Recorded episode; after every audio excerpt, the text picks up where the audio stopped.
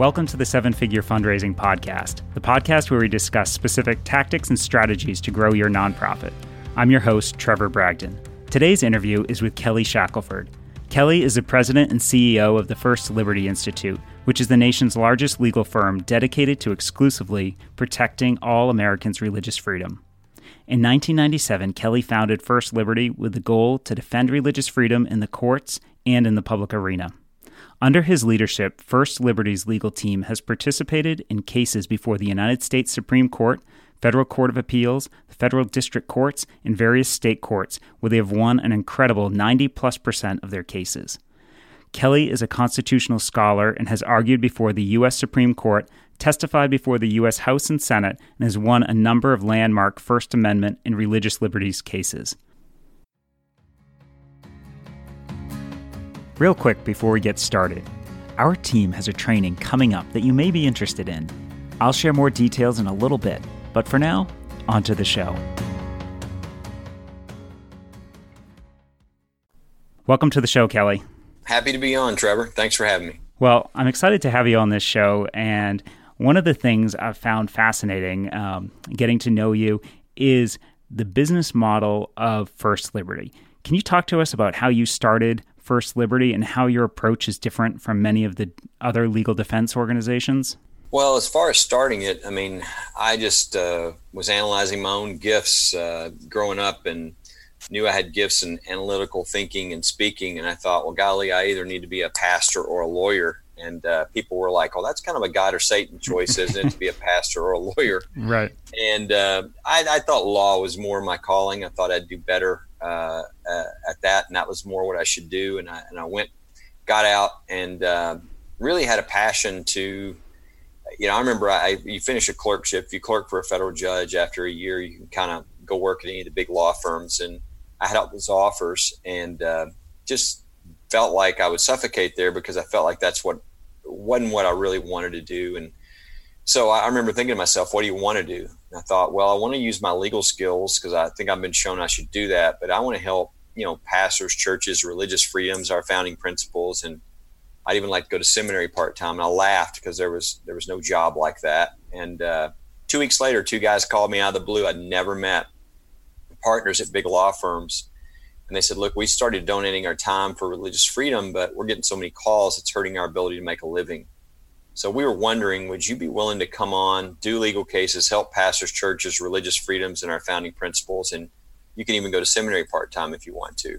And uh, that was 30 years ago, and uh, that's that's what got me started. Really, the job was created that did not exist before, and it was the very thing I was wanting to do. And so we started doing religious freedom work when people had no idea how bad it was going to get, and um, uh, the model which you, you're asking about is very different, and that is, um, you know, I knew a lot of attorneys, uh, the, the two guys that invited me to get involved in all this, and so I we started and did things a little differently. Um, your average nonprofit legal group has the same model, which is um, raise as much money as you can raise, hire as many attorneys with that money as you can, then put those attorneys in an office in DC or New York or LA or somebody, and, and then fly them around the country and cover as many of those issues that you deal with as you can, whether you're left wing, right wing, or whatever. That's the model. Mm-hmm. That's not our model. Um, our model is there's all these these lawyers uh, who went to law school, people of faith, who went into law school because of their faith and you know wanted to stand for what was right, wanted to make a difference, wanted to ride in on the white horse and save the day with a saber. And uh, 30 years later, these are now the best litigators at the best law firms in the country. And they've done honorable work for their clients, but they've never gotten to do a case for their faith or their country. And so what we do is we sit down with all those best of the best and we say, look, if uh, we give you everything you need, are you willing to give your time on one of these big cases? And they're like, man, I've been waiting 35 years, you know, sign me up and we know what's going to happen when we give them that first case. I mean, it's literally the first time in their life where all their talent, their gifts, their training, uh, everything they've learned is lined up with their faith and their love for their country, and they've never felt that before. And so it's kind of unfair in some ways, but we now know we have them for the rest of their lives as one of our network attorneys because they're going to have to do another one of these. It's just too fulfilling. and they give cover to the younger attorneys because they're the big partners, and then the younger attorneys that have those same you know uh, uh, passions, et cetera, they get to to get involved, and once they taste, they're not going to go back either. So, um, you know, we we have from all the major law firms across the country, we have the best litigators in the country that are each really saying, "Please put me on a team." And uh, so when litigation pops up all over the country, which it does, we can put together a team in really a short amount of time, and it's really a dream team of great lawyers, and it's meaningful to them uh, because they get to work on something they really care about. Uh, but it means our clients get the best attorneys in the world, and it means that the precedents we set, um, you know, are going to protect the whole country. And as you mentioned earlier, it means that we have a high, high, high win rate uh, above 90%. And really, what we're doing, Trevor, is we're doing what every major corporation does, which is if you're you know Ford Motor Company and you're in Detroit, Michigan, and you're sued in Texas, you don't send your Detroit attorneys to Texas. You get the best law firm, the best litigators in Texas to defend you, and they combine with your attorneys, your general counsel from uh, uh, Detroit, and that's we're the only ones that really are doing that. Which is no matter where our lawsuits are, our teams are the best attorneys in the country at the best law firms, really in the, not only the country, the world, that are in those communities that know those judges, that know the community, that know the jury pools, and that's the reason why you know we've got the they're the best number one. And number two this is where they're in their own locale. And so that's why we have such a high win rate. And uh, it's it's sort of a win-win-win right? It's a win for them because they get to to use their skills in a way that's really meaningful it's a win for the clients because they get mm-hmm. the best attorneys in the world and it's a win for everybody because those precedents uh, really protect everybody's freedoms across the country right wow and did you start out with that business model, or is that kind of what you evolved to as you looked at kind of how big corporations did it, or how did you come about deciding on um, this? Because it really seems seen, to scale. Yeah, I, I had seen some some groups. I'd, I'd seen a number of the groups doing things, and I felt like this was the best way. Um, and uh, it had to be perfected a little bit. Um, you know, I, I, worked through numerous attorneys doing this, and until I learned the sort of the how to how to exactly do it. Um, and uh, once we kind of got that down, uh, it's clearly, in our view, it's the best way to do it, and it leads to the best results. So, but it was something at the very beginning, partly because I was I was watching different ways that I'd seen some people do these things, and partly because I really had a heart for these attorneys. There's so many of these attorneys who are litigators. Litigation's a tough life you're always in a fight. You're always in like 50 fights going on at the same time, and it's very wearing. And I, I felt you know bad for those people. They never get to work on something that's really really meaningful to them, and so that was a way too is, is to uh, you know get them back in, get them to use their their great skills on something they really have a passion for, and so it was a kind of a combination of trying to do it the best way and also involving some of these great attorneys who are really burning out because they weren't getting to work on things they really cared about. And so, one of these attorneys, like one of your model attorneys, how many cases will they help you on in, say, a decade? Um, gosh, it depends. Uh, you know, we just had one of our uh, probably most active um, network attorneys just became a federal uh, court of appeals judge for the rest of his life. But I would say he was doing two or three cases a year. Oh wow, um, major cases. But that you know, we try to what we try to do is let's say we give somebody a big case at one of the big law firms and it's not just the lead attorney they might have four or five other attorneys working with them on the case and what happens a lot is well they'll work really hard they'll give their time over you know a couple of years you know maybe even four or five years and win some big case and uh, then we'll we'll say, well, let's give them you know six months off. I mean, they just gave a lot of time, you know, before we right. even bring another possibility to them. And what we find is they're calling us saying, hey, hey, we saw you just gave this other case to this other firm. And they're like, why didn't you give that to us? And uh, and I was like, well, man, you guys just burnt you know through you know years of you know maybe a, a half million dollars of your time and all. And they said, no, no, no, no, we we're, we're ready. I mean, this really feeds us. This really uh, energizes us. So you know give us the next one you see that's really good. So, you know, a lot of times they don't want to stop, uh, even though we're trying to give them a little bit of a break after a bunch of work on a case. Right. Well, and it helps that lawyers tend to be hyper competitive, you know, so you don't get to be the top uh, lawyer at a law firm by uh, not having a competitive spirit like that. Amen. That's exactly right. They, they, they, uh, you know, they're passionate people. They give their time. You know, there's a lot of lawyer jokes, right? But these, these are lawyers that are giving their time for free. I mean, they could be working, uh, you know, making money, putting money in their pocket, and instead they, they have a passion for these issues of freedom, uh, and they're giving it themselves. So there's a there's a lot of great people out there. Right, and what better way to use their skills than exactly what you know they're best at.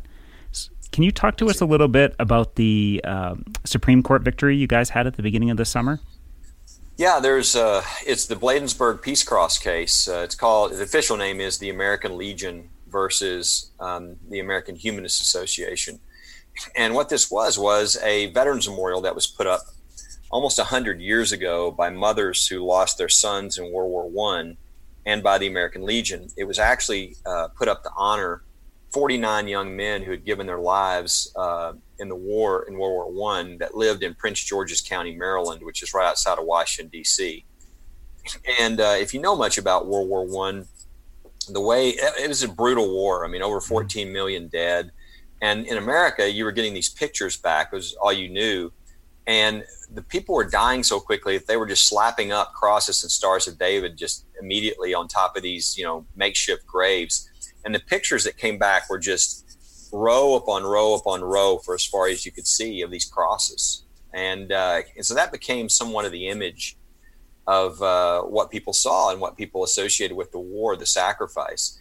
And so the, uh, the mothers and the American Legion in Prince George's County decided uh, to put up, as you'll see all over the all over the world, the symbol for uh, those men who died. They put up a, a large uh, cross, um, and it it was on American Legion land, and it sat there for a number of years. By the way, it had like a, a, a nine foot wide, four and, or two and a half foot up and down plaque on it that mentioned uh, the people who had died, the, the 49 men from Prince George's County. And uh, it had a lot of other things on it, valor, and had the American Legion symbol. And it, it, sat there for a number of years. And what happened is, since it was outside of D.C., is the uh, Maryland ended, I mean, uh, D.C. ended up, you know, building roads around it. And as they did, uh, the state eventually took over the land to control health and safety and those kinds of things with traffic. And then about 30 or so years later, the American humanists came along and say, "Hey, wait, you got this this big cross and it's on government land." And so they filed a lawsuit saying this was a violation of the Establishment Clause and that you can't have crosses on government land and it has to be torn down.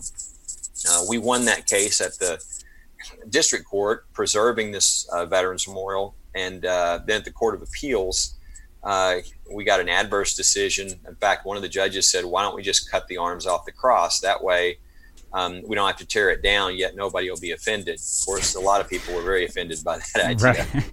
and uh, so I went to the Supreme Court, and uh, we didn't just argue for a win. Um, we we said not only should this uh, Bladensburg cross be upheld, but really all of these attacks that have been going on against crosses and stars of David, menorahs, and really that should stop. We shouldn't even be here before the court. And the only reason we're here is because of a, a case from 50 years ago called the Lemon case. And uh, it had created sort of an approach that the court was taking where anytime there was sort of a religious symbol on government property, the government would like, you know, be encouraged to tear it down. And we said that's not what the the establishment clause says. The establishment clause is not is about not establishing a national church and not coercing people with regard to their religion. We said you really need to get rid of lemon, and uh, that's essentially you know it's a pretty bold thing to do. I mean, we were kind of instead of going for a bunt single win, we were going for the grand slam, and uh, in June, uh, the court issued its decision it was fairly fractured. It was seven to two in some places, and six to three in other places, and five four in other places. But uh, the, the sum is that uh, they upheld the Bladensburg Veterans Memorial. It is not going to be coming down.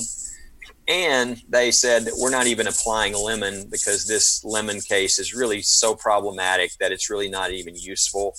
And they said from now on, we're going to consider all these memorials and and longstanding practices that we've had in this country, like prayer before meetings and all the other stuff, we're going to consider all those things presumptively constitutional so that there's not lawsuits against everything that they see that's a religious symbol or something. There's nothing wrong with there being religious and secular symbols across the country. And so it created a presumption in a very different direction. And uh, I think will stop a lot of the attacks that we've been seeing against veterans memorials uh, menorahs and, and nativity scenes and you know all these types of things that we're seeing. So it was a pretty significant change, about 50 years of law going in one direction that we thought was bad, that we think now is going to be going in a very good direction.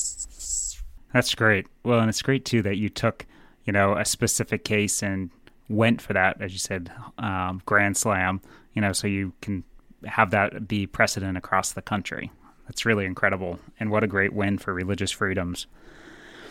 So, just shifting gears a little bit, like incredible story on how you guys started your business model, but you guys are also really innovative in how you fundraise and how you find new major donors. Um, and on this show, we like to dive deep and talk about specific fundraising strategies that are working today with nonprofits. Um, can you explain your event strategy, how it works, and how you've, you've used it to identify new major donors?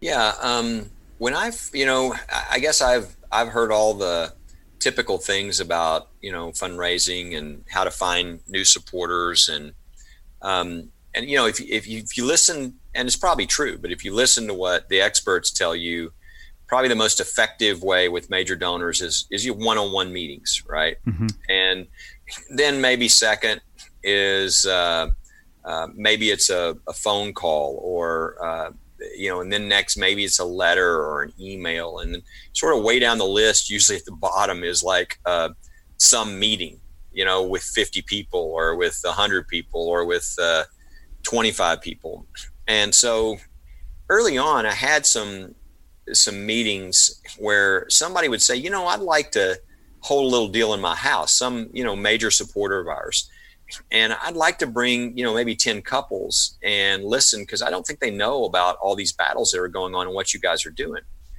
And I said, sure. And so I would do that. And it, it's very valuable because they're pre clearing people for you. I mean, these are major donor people. And so they tend to hang with people at their level. And so these are people with capacity and they're people that they've already pre-cleared that they think will be philosophically they don't know for sure but they think will be philosophically aligned with the mission.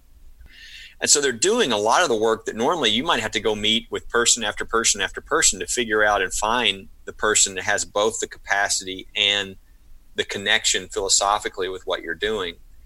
And so i thought that's great. Right. And and but what happened was people would come uh, they would, you know, they they would fill out, you know, we would have it where they could fill out a card if they wanted to be involved or whatever, and you know, a decent number would fill out cards, but nothing would happen. And really, it, you know, what I was told at the time was, well, that only really works if you're willing to then spend the time to go back and meet with any of the individuals that sort of selected that they're very interested in in, in what you did and so you know that's something where I kind of dropped the ball. But that I so I, I almost gave up on the doing event strategy. But then what happened is one of my board members uh, came to me um, just really out of the blue once and said, you know, I want let's go let's go have uh, you know some coffee because I want to tell you something. And he said, you know, i I've been trying to figure out what I could do for my country. You know, I didn't serve in the military. I didn't, and I really feel like I know what it is. And I said, What's that? And he said, I'm going to help First Liberty meet people. And I said, Okay, that sounds great. You know, this is one of our major donors. Right. He said, You know, I I uh, do business around the country. Uh, I have a home in, you know, not only in, in, where I'm from, but I also have one in Vail, and I have another one in uh, Palm Springs, and and I've got friends all at these places. So I'm just going to have you, uh, you know, hold a little event in our home and we're going to invite you know get a, like maybe 15 or 20 couples and they're going to be the right couple kind of couples and and then you're going to meet them and then you're going to find out that some of them lived in a lot of different places and they're going to take you back to their place and i said okay and let's give it a try and uh, it just really uh, was very very successful. Um, unlike uh, what I mentioned originally, we actually had people making gifts on the spot the first time. I mean, again, it's not the major; it's just a sign. I think. I mean, mm-hmm. for instance, if you, I think we had forty people in his home, and I bet we had, you know, uh, uh, ten thousand dollar gift, you know, three or four five thousand dollar gift, uh, you know, et cetera, et cetera. Which in the past usually you don't get much of a gift.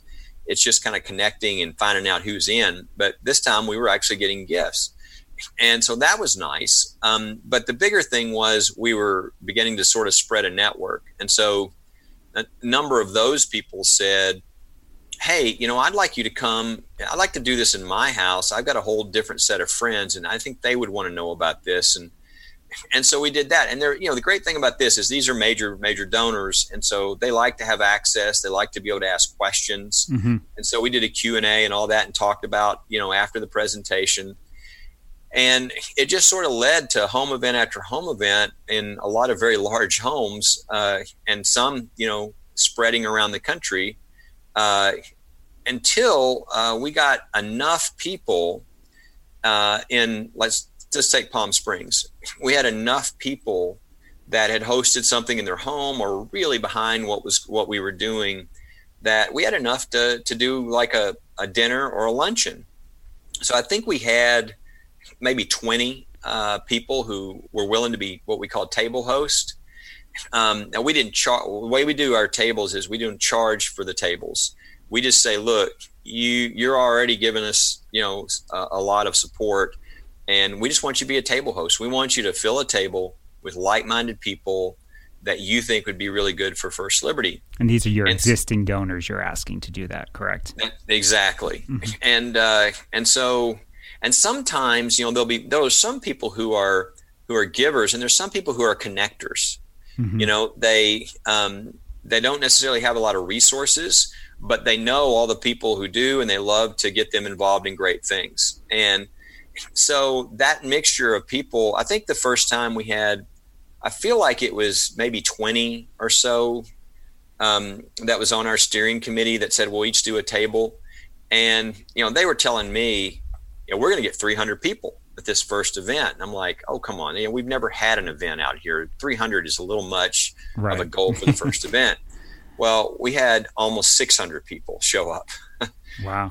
and it, it, was because we had laid the groundwork for a number of years with people doing these in their homes. We had enough where we had enough, you know, table uh, captains that they could invite other people. And sometimes they would invite so many they would fill two tables. And, uh, and so it, it, developed an event that is one of our really great events. And we've done that in other places. We've done that.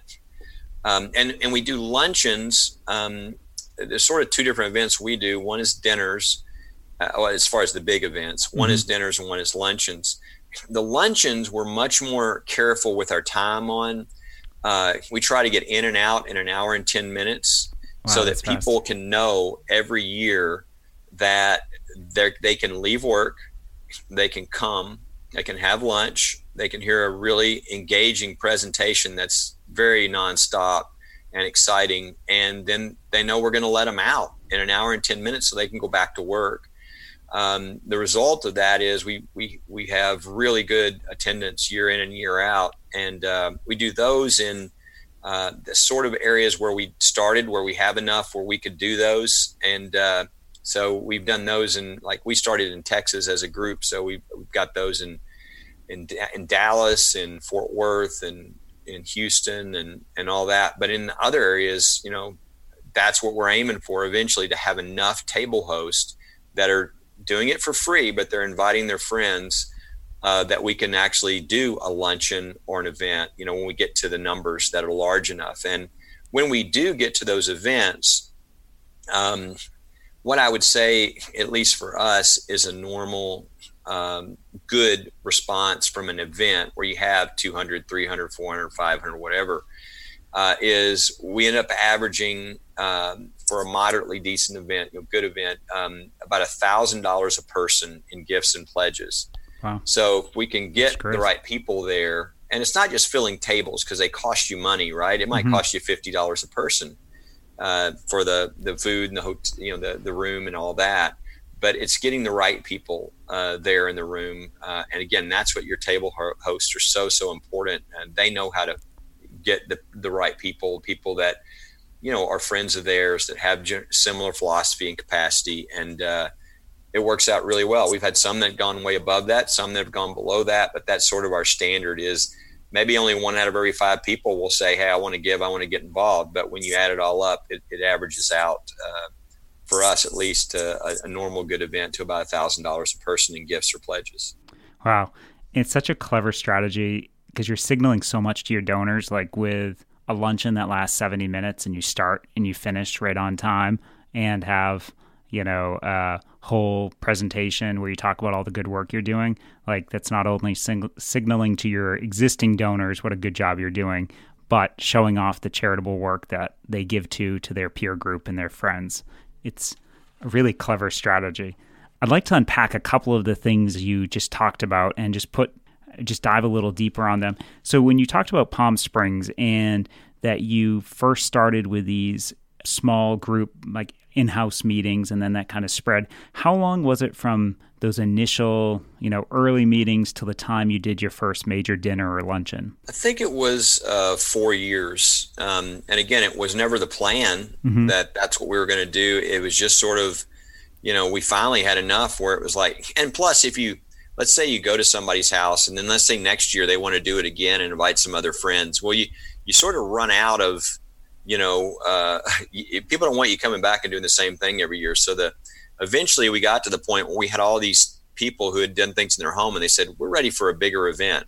Right. And uh, but it took about four years, you know, at least for us. It's just a matter of how many people come to those, and how many people say I'm interested, and then how many people then say I'd like to host one of these. And uh, and once you get to the numbers where you feel like you have you know, 15 or 20, I think at least, people who think they can fill a table of 10 easily, then I think you're ready to, you know, to try to go to the next step. Mm-hmm. And do you guys bring in a special speaker for that, or is it done by like you're the speaker or your staff does the presentations, or how do you handle that? Um, we we do um, not when we're in somebody's home, no, but mm-hmm. when we go to the bigger events, um, because again, people don't want. I mean, they they like hearing about what's going on in your group there's also though a little bit of extra in in hearing from somebody differently that that in our view we we always try to pick somebody who connects to what we're doing.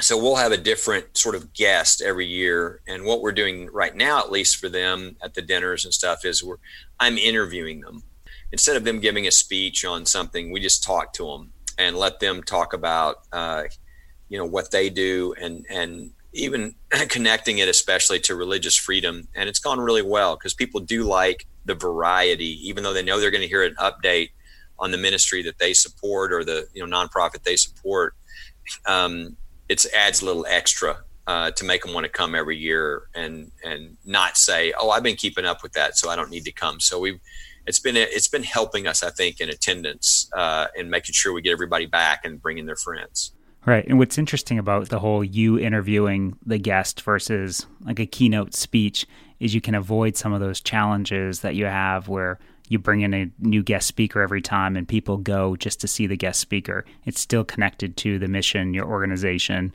You're not getting that separation of the event might be a little different than the mission of the organization. That's right. Yeah. And we try to do that with who we invite. Um, so it's it's worked uh, the last few years because we always, like you said, we didn't. What we didn't want is you get a big name, everybody comes in for the name, but then they mm-hmm. they're not really there for your for your mission, and that really hasn't happened uh, with us at least uh, because we've been connecting the the speaker, you know, with uh, the mission and asking them questions. But it's also been really interesting to hear from somebody different. I think. Uh, I mean, we've we've had Shannon Bream, who was on Fox mm-hmm. before she was kind of big. Uh, we've had Michele Bachmann, who was you know uh, very well known. I know mm-hmm. ran for president and all that. We had uh, Dinesh D'Souza and just different people that are interesting that people like to hear, maybe a little bit about their life and and how they got involved and and and then we always go into religious freedom and and where they where they are on those issues and what they see happening in the country.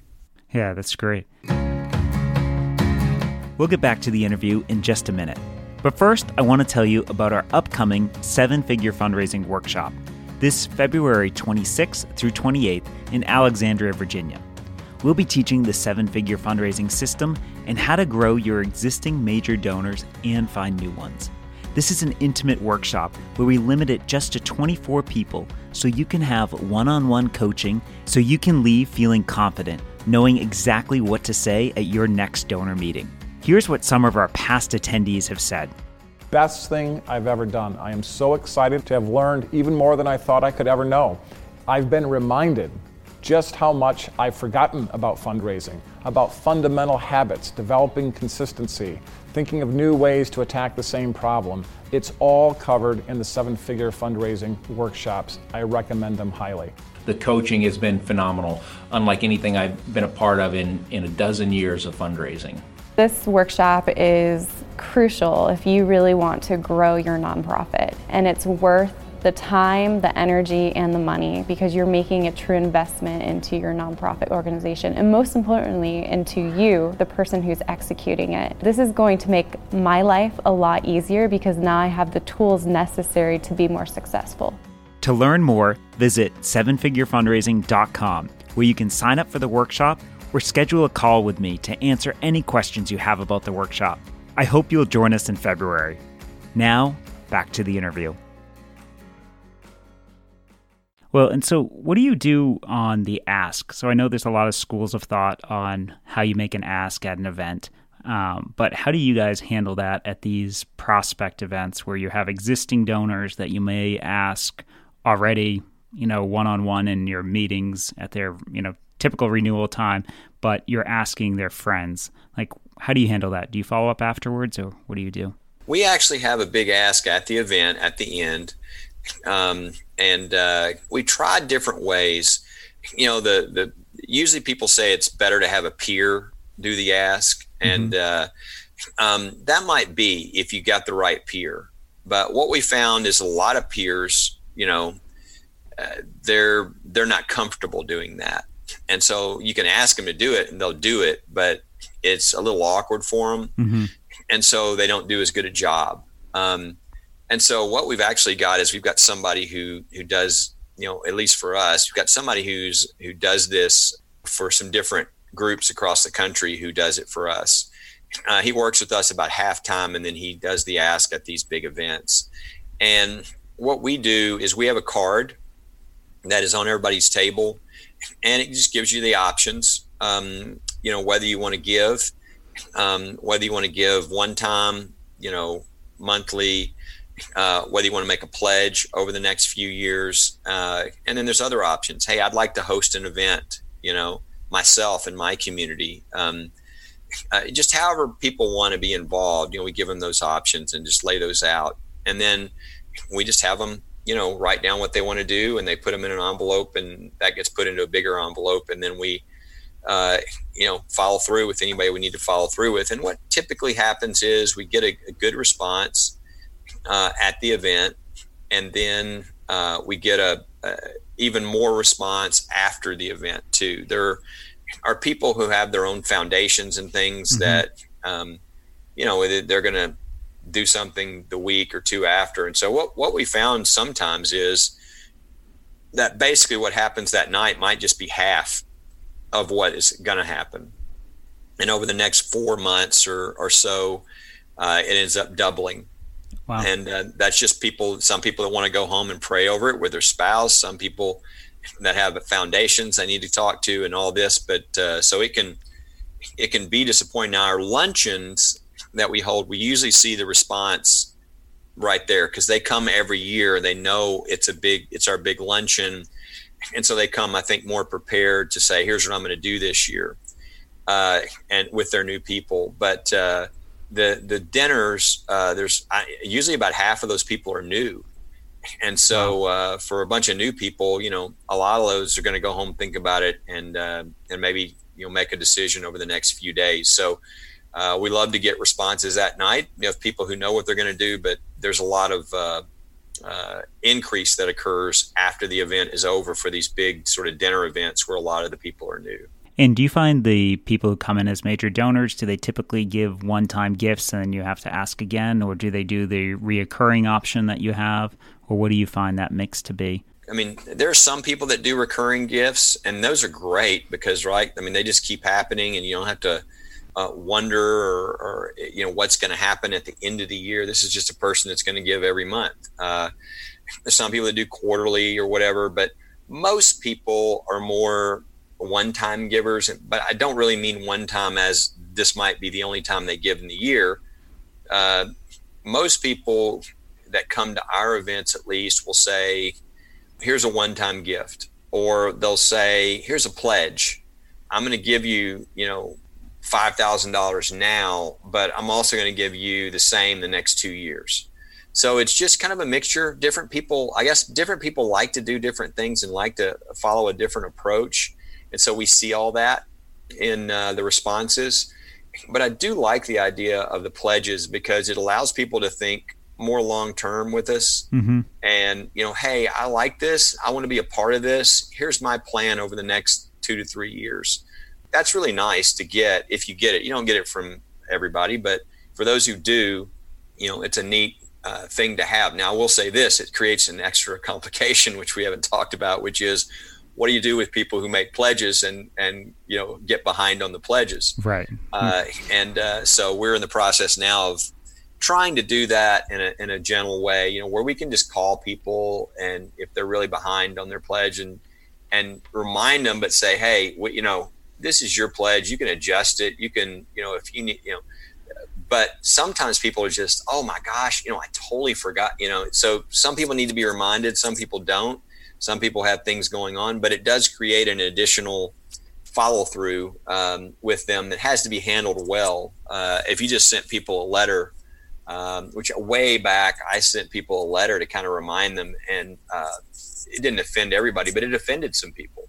right. So uh, I learned at that point, don't do that. And uh, so now, with certainly with all of our major donors, you know, we we just circle back around if somebody's way behind, and and just you know, sometimes we find out there's financial situations, and we say, do not let this bother you. You know, kick it off four years from now, or you know, change it, or however you want to do, because you know, you did at least you take that pressure off of them. We don't want them to feel pressure uh, if something's happened. And then sometimes, again, it's just they didn't remember and and they they're glad that you reminded them because they, that's something they wanted to do is fulfill what they said and, and they love being involved. So it's that isn't an extra thing from the pledges that you don't have with the others that is a little more complicated. Right. And do you do that follow-up via phone call or do you do it with in-person meetings or how do you handle that? We usually do it during phone call. Okay. Uh, yeah. So now if you're having a, a, a regular meeting with somebody it's easy to mention sure. you know in the process uh, you know when you're when you're doing that. I mean you, it's something you could look at. But most of the time because let's say we're doing a you know uh, that sort of review in let's say september because we want to we want people to have the time between then and the end of the year if they didn't remember.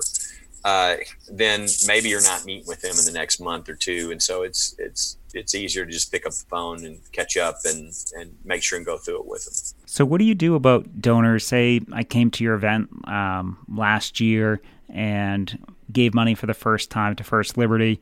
How do you follow up with me for the next donation? What's your process like for that? Well, it's it's supposed to be, and that I mean, this is I think the, probably one of the most important things that we haven't always done well because we just hadn't had enough people and we've been too busy. Mm-hmm. Um, is what that's what should happen. You should have people show up they should get excited about what you're doing.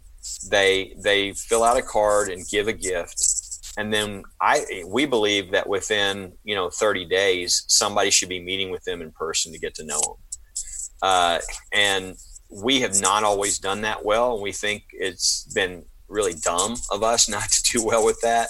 It's just we had some, you know, we didn't have enough personnel, and we had so many events going on that we just, you know, got right, to where run into scale issues. Yeah. Right. So, so it's it's one of our priorities this year because that is exactly. I mean, you know, it's sort of like I guess the normal way would be you go to a normal you go to a major donor of yours and they say here's a referral for you go go meet this person I think they'll be great and you go and you you know you meet with them and you try to get them to get involved with you. Um, this is like an extra step of easy, right? I mean, this, they've come. You've never even met them, but your your major donor has sort of said, "These are great people. I'm bringing them to my table," and they've already given you a gift. Um, I mean, hello, you know, go sit down with them and find out what their passion is that really connects and start that relationship. But it's it, to me that that should be like priority number one, uh, and uh, and it's something that you definitely should do. Uh, because you've got somebody who's already involved with you and then they don't really even know you personally yet. Well, and that makes a lot of sense to try to get that done immediately while they're still fresh in their memory. Your, you know, great presentation exactly. and all of that. Um, but you can see where, you know, you have 150, 200 people come to an event trying to meet, let's say 50% of them, and 30 days afterwards, you run into some scale issues pretty yes, quickly. Yes, absolutely. So, for listeners who want to try this strategy, or they're you know have done something like this but maybe they've charged per table and done the traditional you know get a donor to sponsor a table and invite guests like how would you recommend they start out with this model of having their major donor um, sponsor a table for free and just fill it? Um, what type of scale size event would you recommend doing and how, how what should they be thinking about on this i would i would do as big of an event as you can do in other words how many uh, major donors do you have that would be table host, table captains that would be willing to do that if they knew, um, you know, it was something that they could do, that they were going to do that. And so if you have 25 or you have 30 or you have 10 or whatever, you know, you could always start with that and, and try to do an event uh, to the scale of, of the supporters that you have that are willing to fill tables. Um, you know, it's the way you could do it if you're changing – uh, and this is something that we did, at least in the beginning for our luncheons, is we had what was called the table captain luncheon. That was a smaller luncheon just for our table captains. And it was sort of, we gave them some inside info and stuff that wasn't mm-hmm. public and, and all that. And then we talked about the event and how it was going to work and how, what, what they were expected to do. And we had a little packet for them and everything. So that's one way if you want to transition. You did that the day of the event? those luncheons? No, we did oh, it really? like you know two months before, uh, so that we could sit down with them and they could know what's coming, and it would sort of refresh their. Ooh, I got to go get my table filled, uh, and uh, and it was a way for us to give them anything they needed to do that, and so that's one way you can do it. I'm not saying you have to do it that way. We've now we don't do those as much anymore because we've we kind of have our our table captains kind of know what they're doing, and the new ones we explain to them, and we have a a good process and materials and things to help them see how to do that. Plus, we've we've we've got a system online now where people can sign up and they can fill their table really easily just by sending a link. Mm-hmm. Um, but uh, but that's one way you can do it if you're changing. Sit down with the people who are your table host and say, "Hey, we're doing something new. Here's what we're going to do. How many of you guys are in?" And uh, and you know, I, I, we actually did that recently. Um, we had not held a luncheon in a particular city, and we had uh, sort of two or three really gung ho people for us out there, and they got a bunch of other people to come, and I think we had maybe thirty uh, uh, come, and I did a little presentation, kind of like I would do at the event, mm-hmm. and at the end we just said, "This is just to see who wants to be a table host or table captain." and fill your tables. Um, and we had like 30 people at that event. And I think we had more than 30 commitments for tables because some people said, I'm doing two. Wow. And wasn't even expected because we didn't ask for money. Uh, we gave them cards where they could fill out so they could get on our mailing list and all that. And one guy at that table host event, totally unsuspecting to us, uh, dropped a check for a hundred thousand dollars. So you know, you never know. Sometimes, you know, the, the table host is a little more special. Um, it's not even for everybody. It's just for your top people. And sometimes things will happen out of that. Uh, and, and so if you're doing something new, that might be a way to go. I mean, it, it does result in some surprises sometimes. Right. Plus it nails down what we're really trying to do there, of course, is nail down our table host to know we're going to have a good event. And we did. And it was a, it was a really good event for our first time uh, we had all these table hosts that uh, got great people there. And now we're going to have the second year this year, and it's just going to grow because people came, didn't know about us. Now they want to do a table because they've got friends that they'd like to to bring uh, and uh, and come and see about something that they're really proud to be a part of. Right. It's such a clever idea doing the luncheon with your table host ahead of time, like giving them time to think about it, you know, prioritize and think about who they're going to invite, and you're have that gap of 60 days, you know, two months where they can go do it. And plus, if you get a 100K donation, like it makes it all the yeah. much, you know, that much oh. better. That's oh amazing. yeah, that wasn't expected, but uh, think, it's happened a few times. It's just there's sometimes you'll have really big people, and maybe they make it to the table host luncheon, but they're not going to make it to the luncheon because they mm-hmm. just they've got a conflict, and so that's kind of what's happened a couple of times. Right. Well, and you're reminding them too of all the good work you're doing. You're giving the mini presentation. Like there's lots of stuff going on, furthering their commitment to your organization and their buy-in with the right. all the work you guys are doing. So I want to be conscious of time and we're wrapping up, but I just want to ask what's a challenge you'd put to listeners um, who have listened to the show, think this is an interesting idea? What's a challenge you'd want them to do to go try this out?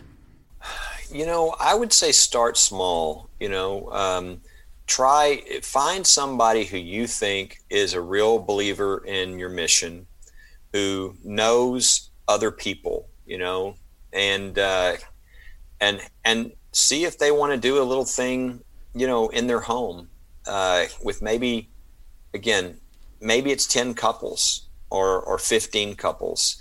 Uh, now, the thing you can do with that too is sometimes these days people are so busy that you might have to invite 50 couples to get 10 or 15.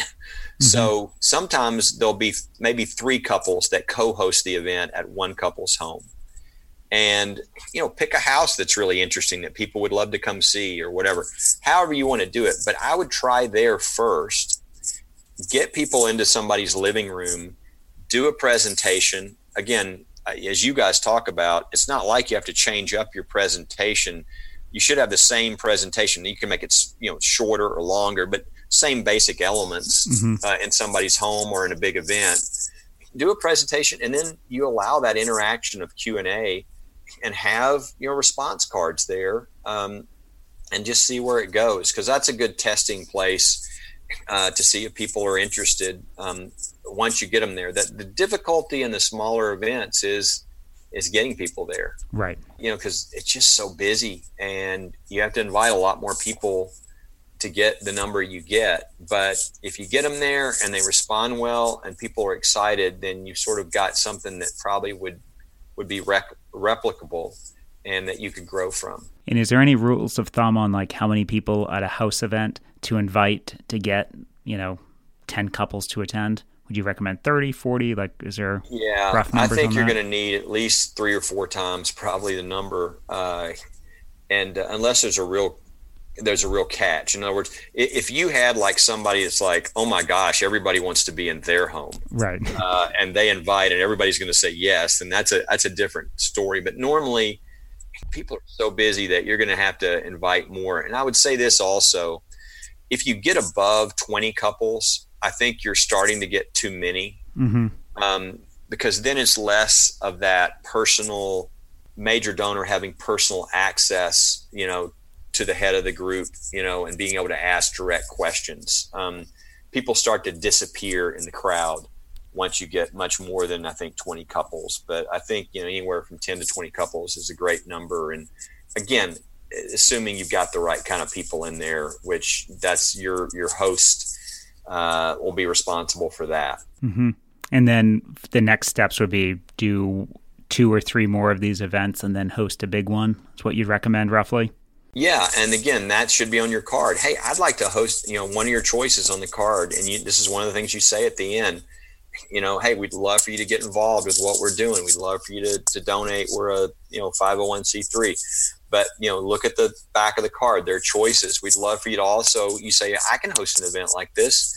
We'll mark that down and we'll talk to you about it. You know, you, so you give them those choices, and assuming that you have people say I want to do this, and you can spread out and spread out then uh, you continue to sort of you know expand your net uh, for folks to get involved and and you can just keep going until you get to the point where you're good for doing an event at night or a luncheon or something bigger yeah there's so much great information i wish we had more time and maybe we can just bring you back on another episode um, but just to wrap up, where can listeners find out more about you, Kelly, and First Liberty? Easiest thing for us is just go to, you spell it out, firstliberty.org uh, firstliberty.org. Uh, and uh, there's everything there that people would want um, as far as, uh, you know, all the cases we're involved in, uh, the media. I think we had 5,000 media interviews and stories we were in last year. So it's, it's pretty active site and it's a, it's a great issue no matter what people's beliefs are. Religious freedom is our first freedom and it's, it's the basis for all of our freedoms. And that's one of the fun things at these events. I've had people, Trevor, come up to me afterwards and say, look, I'm not a, I'm not a religious person. I don't believe, uh, you know, like you do, but I came from Czechoslovakia and I saw this happen in my country. I saw them take down the religious symbols. And within two months, we all lost our political freedoms. And wow. guy handed me a check for $5,000 and said, I'm going to be involved in this from now on because uh, religious freedom affects my political freedoms. And it's fun to do these events where you have a broad group of people where you get support from people across the board because everybody cares about freedom. Wow, what an incredible story. Well, thanks for being on the show, Kelly, and it's always a privilege talking with you. Hey, thanks for having me, Trevor. Thanks for listening. To learn more about seven figure fundraising and our training, visit sevenfigurefundraising.com. Finally, if there's one person you know would benefit from hearing this episode, please take a minute and share it with them. Thanks.